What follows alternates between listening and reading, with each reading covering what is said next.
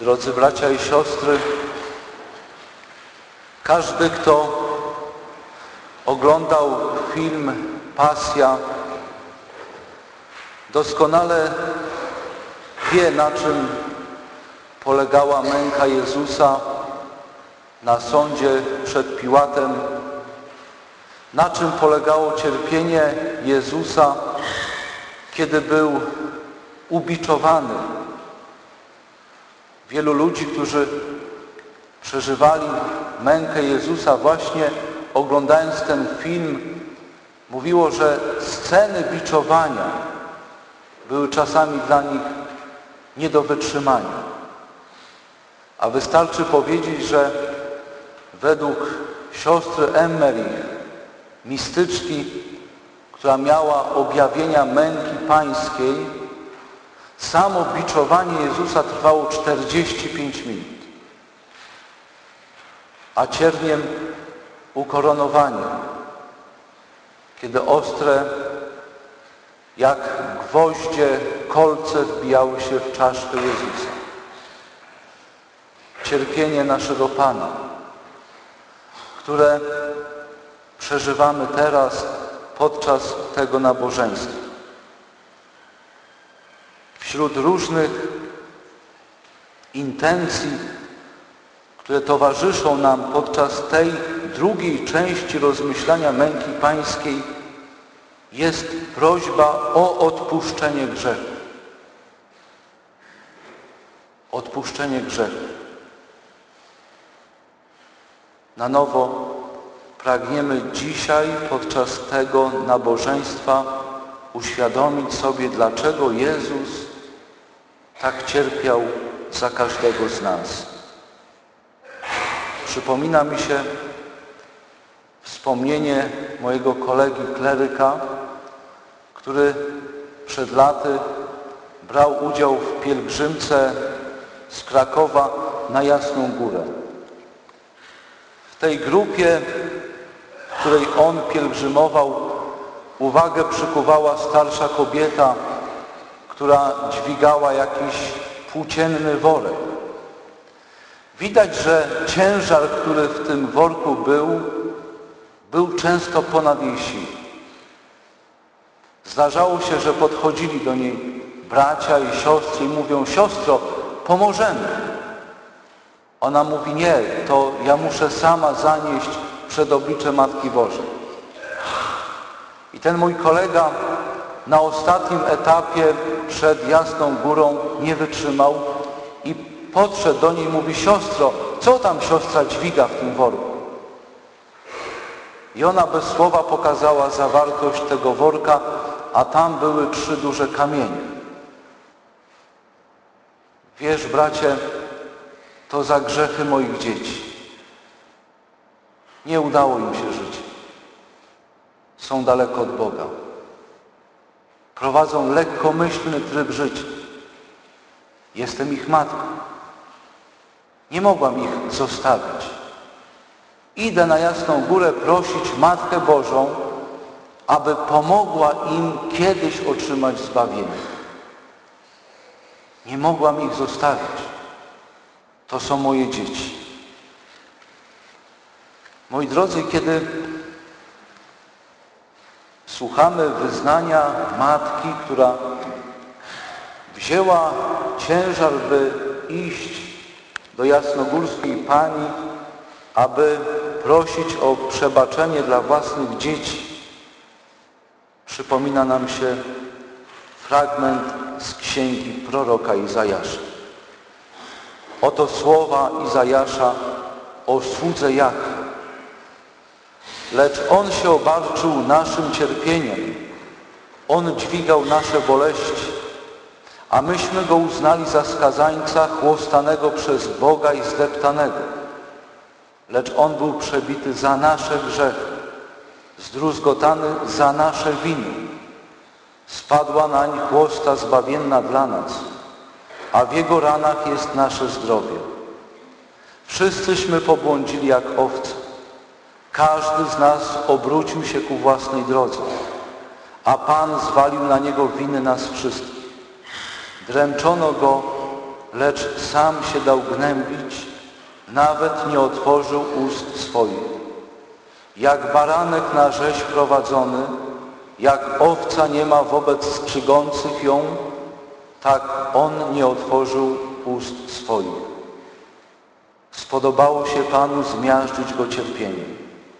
Jeśli wyda swe życie na ofiarę za grzechy, ujrzy potomstwo, dni swe przedłuży, a wola Pana spełni się przez niego. Zacny mój sługa usprawiedliwi wielu. Ich nieprawości on sam dźwigać będzie. A on poniósł grzechy wielu i oręduje za przestępcami. Kiedy przeżywamy mękę Jezusa, czy jest to ogrójec, czy jest to biczowanie, cierniem ukoronowanie, czy jest to wyszydzenie i pogarda, czy jest to ukrzyżowanie, czy jest to wołanie Boże mój, Boże mój, czemuś mnie opuścił, to za nasze grzechy. To dlatego, że jesteśmy dziećmi Boga. To dlatego, że Bóg w swojej miłości nie chciał nas zostawić w takim opłakanym stanie. To dlatego, abyśmy pojednali się z Ojcem i z niebem. Abyśmy powstali z niewoli grzechu. Moi drodzy, odpowiedzią człowieka na miłość Pana, na Jego mękę jest szczera spowiedź. Kiedy przychodzimy do kratek konfesjonału, kiedy prosimy Boga o przebaczenie, to Jezus, choć umęczony, ubiczowany, cierniem ukoronowany, patrzy się na nas i mówi, było warto. Było warto. Dziękuję Ci, że skorzystałeś z tego daru, że skorzystałaś z mojej męki. A kiedy człowiek lekceważy sakrament pokuty, kiedy lekkomyślnie macha ręką na swoje grzechy, kiedy odsuwa spowiedź w nieskończoność, to Jezus nadal ugina się, ubiczowany, cierniem ukoronowany, niosąc coraz cięższy krzyż grzechów, które nie zostały odpuszczone. Grzechów dokładanych dzień za dniem, miesiąc za miesiącem, rok za rokiem przez zuchwałych, przez lekkomyślnych, przez nieszanujących Jego męki. Moi drodzy, jakże to wielka pokusa myśleć, że prędzej czy później będzie taki czas, kiedy pojednam się z Bogiem. Prędzej czy później przyjdzie moment, kiedy zdobędę się na odwagę, by przystąpić do konfesjonału. Jeszcze nie teraz. Może za rok, może za dwa, a może jak będzie już problem ze zdrowiem, może wtedy. Jakże to złudne myślenie. Bo człowiek, odkładając sakrament pokuty, lekceważąc pojednanie z Bogiem i człowiekiem, często sobie nie uświadamia, jak jego serce staje się twarde, jak nawet będąc niemalże na łożu śmierci, człowiek Bogu powie, nie chcę Cię. Pamiętam jak, być może to było z pięć lat temu, kiedy byłem w kancelarii, przyszło do mnie małżeństwo. Proszę księdza, proboszcza, chcemy zamówić mszę świętą. Mamy jubileusz 60-lecia naszego sakramentu małżeństwa. No to wielka radość. Msza święta o 12.30 na mszy takiej, gdzie jest najwięcej parafii. I kiedy spisaliśmy godzinę, datę, kiedy na obrazku napisałem tę godzinę, miałem takie wrażenie, że ta kobieta jubilatka jest jakaś taka, jakby jakiś taki cień smutku pojawił się na jej twarzy. Pod jakimś pozorem poprosiłem ją jeszcze na chwilę do kancelarii. Mówię, proszę Pani, co się dzieje? Widzę, że Pani jest taka niespokojna. Proszę księdza, mój mąż nie był kilkadziesiąt lat u spowiedzi. On oczywiście mówi, że jest wierzący. Mówi, po co ja będę chodził do spowiedzi? Jak ja mam grzech? Niech ksiądz przyjdzie do nas pod takim pretekstem omówienia liturgii i porozmawia z mężem. No więc poszedłem. W jakimś momencie mówię, oczywiście komunia święta będzie pod dwiema postaciami. Ja nie przystępuję, mówi jubilat. Jak to? Dlaczego? Pan jest niewierzący? Jestem wierzący, ale do spowiedzi nie chodzę. I zaczęła się rozmowa. I widzę, jak ten człowiek 85-letni ma serce jak beton. I w jakimś momencie ta kobieta nie wytrzyma, mówi, Tadziu, przecież ty nie byłeś 40 lat u spowiedzi. Poczekam jeszcze. I wyobraźcie sobie jubileuszową mszę. Kiedy jest moment Komunii Świętej, on nawet nie klęknął. Ta kobieta, jego żona, przyjmuje Komunię Świętą pod dwiema postaciami. I pamiętam wzrok tego starszego człowieka, kiedy Bóg w Komunii Świętej jest kilkadziesiąt centymetrów od jego serca. Jego wzrok, który mówi, nie chcę Ciebie, nie chcę. Kiedy ten człowiek ma się nawrócić? Kiedy ten człowiek zrozumie, że jego wiara jest złudzeniem, jest niewierzący, jest niepraktykujący, skoro gardzi męką Jezusa, który właśnie przyjmując biczowanie, cierniem ukoronowania, oplucia, zniewania, szyderstwa, ukrzyżowania, umarł po to, aby człowiek pojednał się z Bogiem, aby odkrył drogę do nieba, a ta droga prowadzi przez pojednanie, przez sakrament pokuty. Moi drodzy, takie pokusy, one nie są rzadkością. Takie pokusy stają się również narzędziem szatana, dla którego męka Jezusa, Jego miłość była klęską, bo wyrwała człowieka z Jego mocy. Ale człowiek, który lekceważy sakrament pokuty, który z własnej winy nie przystępuje do spowiedzi, do komunii świętej, przynosi radość szatanowi. Który patrząc na cierpiącego Jezusa mówi, widzisz, nie było warto. Nie było warto. Po co tak męczysz się? Zobacz, jak Ciebie lekceważą. Zobacz, jak są zuchwali. Nawet jubileusz 60-lecia małżeństwa nie skruszył tego człowieka. Moi drodzy, jeżeli człowiek nie nawraca się dzisiaj, jeżeli człowiek dzisiaj nie opłakuje swoich grzechów, jeżeli dzisiaj się człowiek nie otwiera na Boże miłosierdzie, może się nie otworzyć nigdy. Bo dlaczego? Zdarzało mi się, że byłem kapelanem w szpitalu. Czasami lekarz mówi, proszę księdza, nie ksiądz pójdzie do tego człowieka. On jest w stanie ciężkim i on pewnie parę dni jeszcze pożyje. I idę do niego. Sutanna, komża, stuła i Najświętszy Sakrament. Wynocha. Zmień Pan adres. Mówi mi człowiek umierający. Jak się dzisiaj człowiek nie nawraca, może się nie nawrócić nigdy. I dlatego, moi drodzy, Właśnie dzisiaj Jezus, który pozwala z siebie szydzić i poddaje się pod ludzki Piłatowy sąd.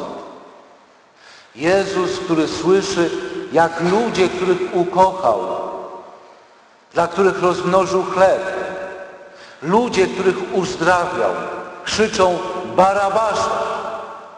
A co z nim? Na krzyż.